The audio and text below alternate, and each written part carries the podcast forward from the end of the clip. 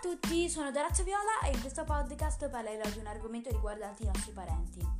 Nella strada alle Olimpiadi. Come mai è un argomento importante? Questo argomento è importante perché molti sport o giochi che praticavano i nostri genitori da bambini sono arrivati persino alle Olimpiadi.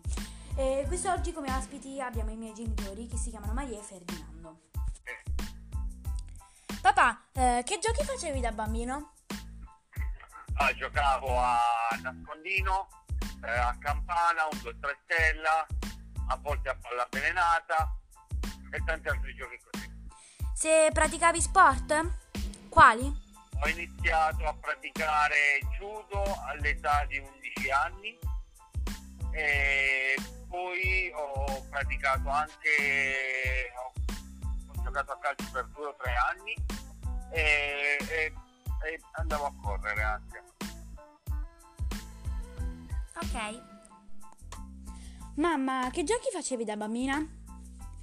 Allora, quando ero bambina ehm, giocavamo a scuola a un 2-3 stella, eh, a campana, eh, a chiapparella e giochi simili, diciamo. Praticavi sport? Se sì, quale? Ho praticato a livello scolastico la pallavolo facendo dei tornei e diciamo che quando poi sono cresciuta ho fatto eh, pesistica in palestra e, e body box.